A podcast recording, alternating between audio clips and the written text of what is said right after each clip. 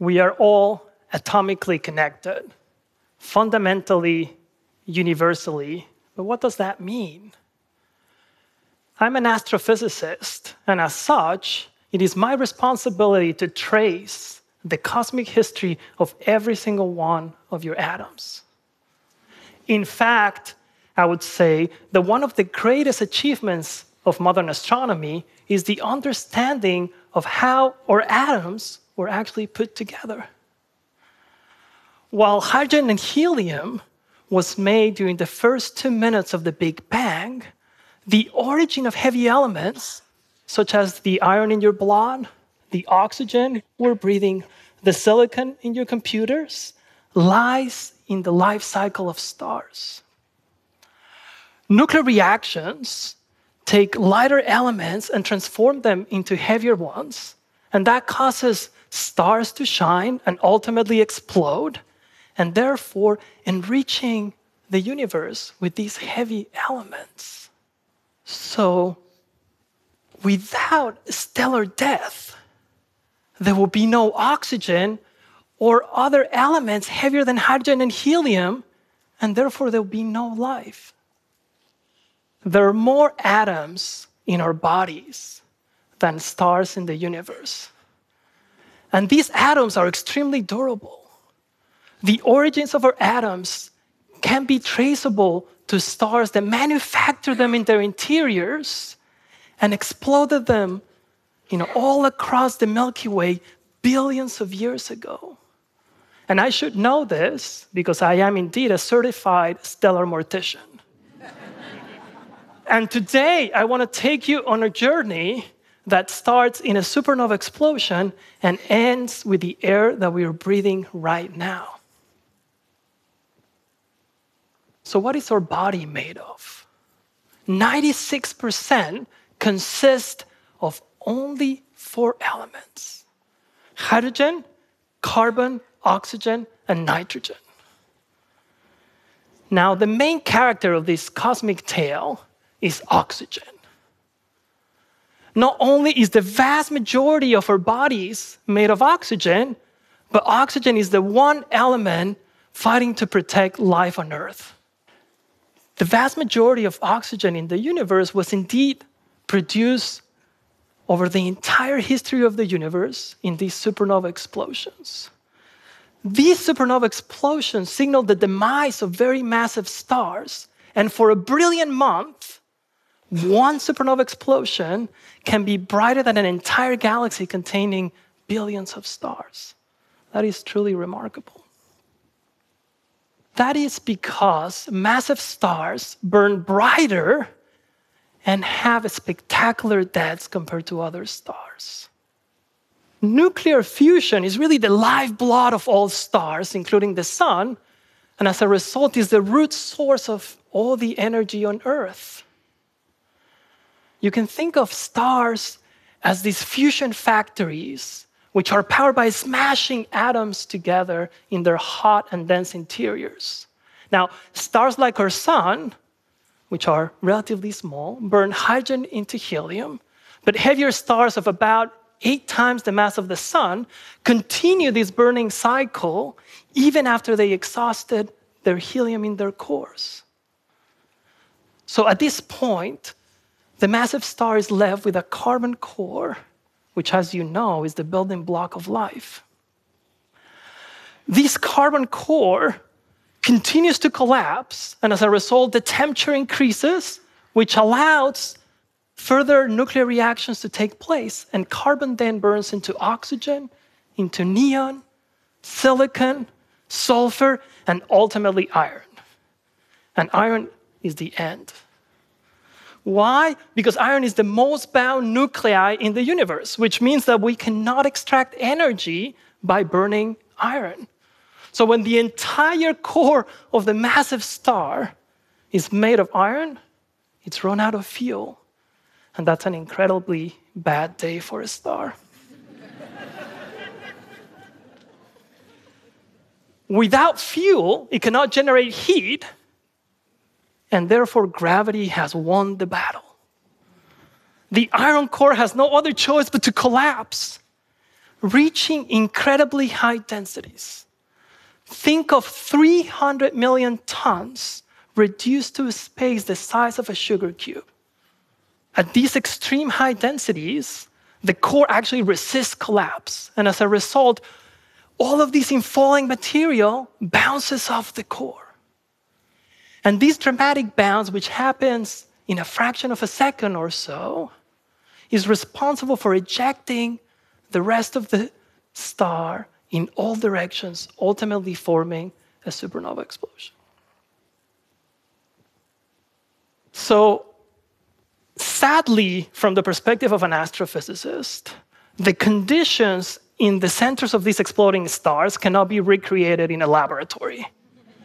Now, thankfully for humanity, they were not able to do that. But what does that mean? That means that as astrophysicists, we have to rely on sophisticated computer simulations in order to understand these complex phenomena. These simulations can be used to really understand how gas behaves under such extreme conditions and can be used to answer fundamental questions like what ultimately disrupt the massive star? How is it that this implosion can be reversed into an explosion? There's huge amount of debate in the field, but we all agree that neutrinos, which are these elusive elementary particle, play a crucial role. Yeah? I'm about to show you one of those simulations. So neutrinos are produced in huge numbers once the core collapses. And in fact, they are responsible for transporting the energy in this core. Like thermal radiation in a heater, neutrinos pump energy into the core, increasing the possibility of disrupting the star. In fact, for about a fraction of a second, neutrinos pump so much energy that the pressure increases high enough that a shock wave is produced, and the shock wave goes and disrupts the entire star. And it is in that shock wave where elements are produced. So, thank you, neutrinos. Supernova shine bright, and for a brief period of time, they radiate more energy than the sun will in its entire lifetime. That point of light that you see there, which was certainly not there before, burns like a beacon, clearly indicating the position where the massive star has died.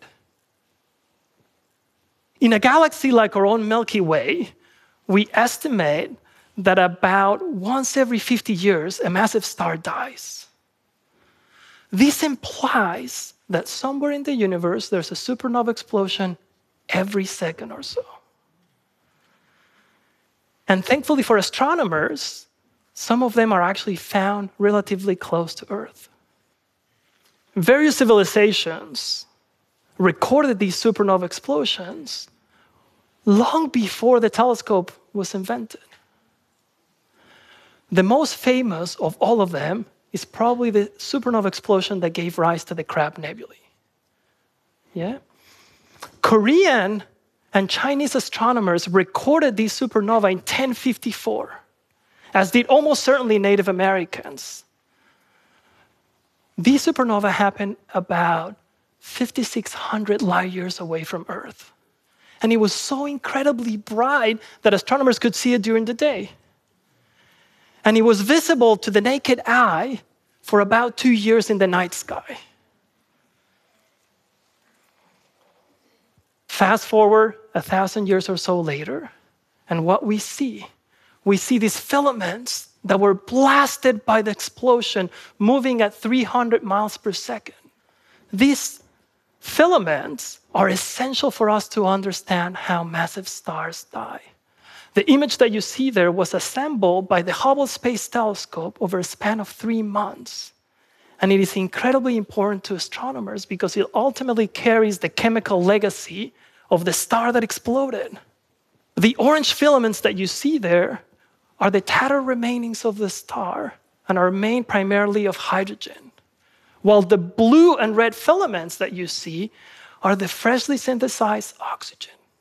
So, studying supernova remnants like the Crab Nebulae allowed astronomers to firmly conclude that the vast majority of oxygen on Earth was produced by supernova explosions over the history of the universe. And we can estimate that in order to assemble all the atoms of oxygen in our body, it took of the order of 100 million supernova.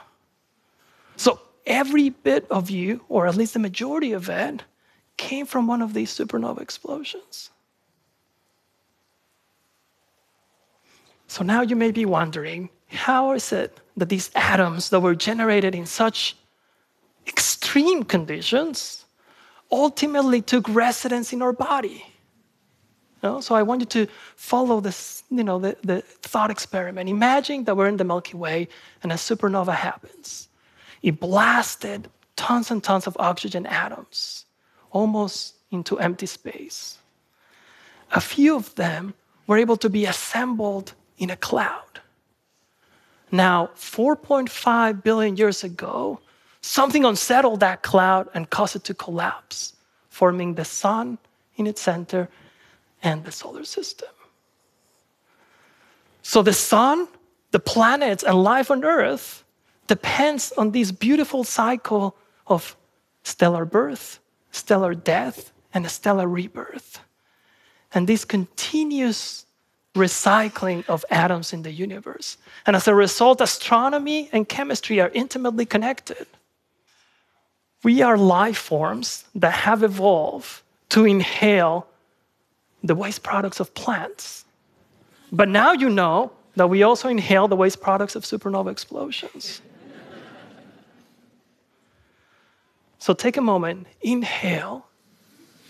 An oxygen atom has just gone into your body it is certain that that oxygen body remembers that it was in the interior of a star and was probably manufactured by a supernova explosion.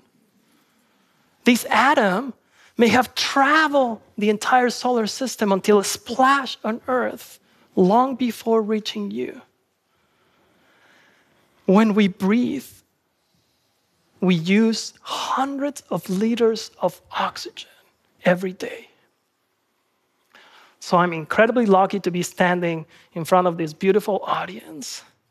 But I'm actually stealing your oxygen atoms. and because I'm speaking to you, I'm giving you some of them back, the ones resided in me.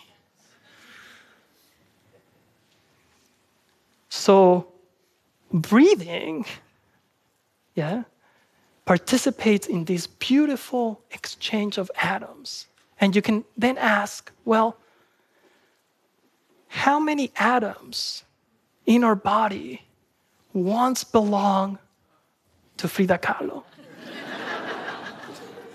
About 100,000 of them.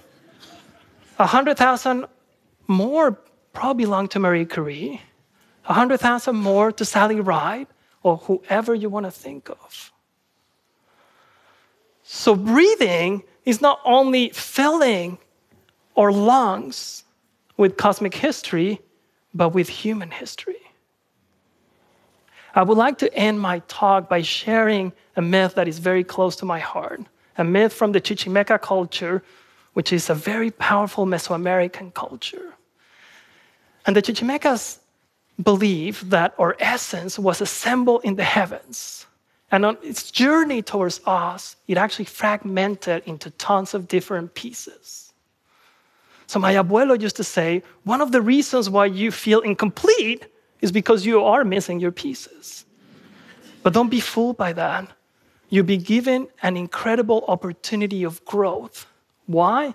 Because it's not like those pieces were scattered on earth and you have to go and pick them up. No, those pieces fell into other people. And only by sharing them, you will become more complete. Yes, during your life, there's going to be individuals that have these huge pieces that are make you feel whole. But in your quest of being complete, you have to treasure and share every single one of those pieces. Sounds a lot like the story of oxygen to me, which started in the heavens in a supernova explosion and continues today within the confines of our humanity. or atoms in our body have embarked in an epic odyssey with time spans from billions of years to mere centuries, all leading to you, all of you, witnesses of the universe. Thank you.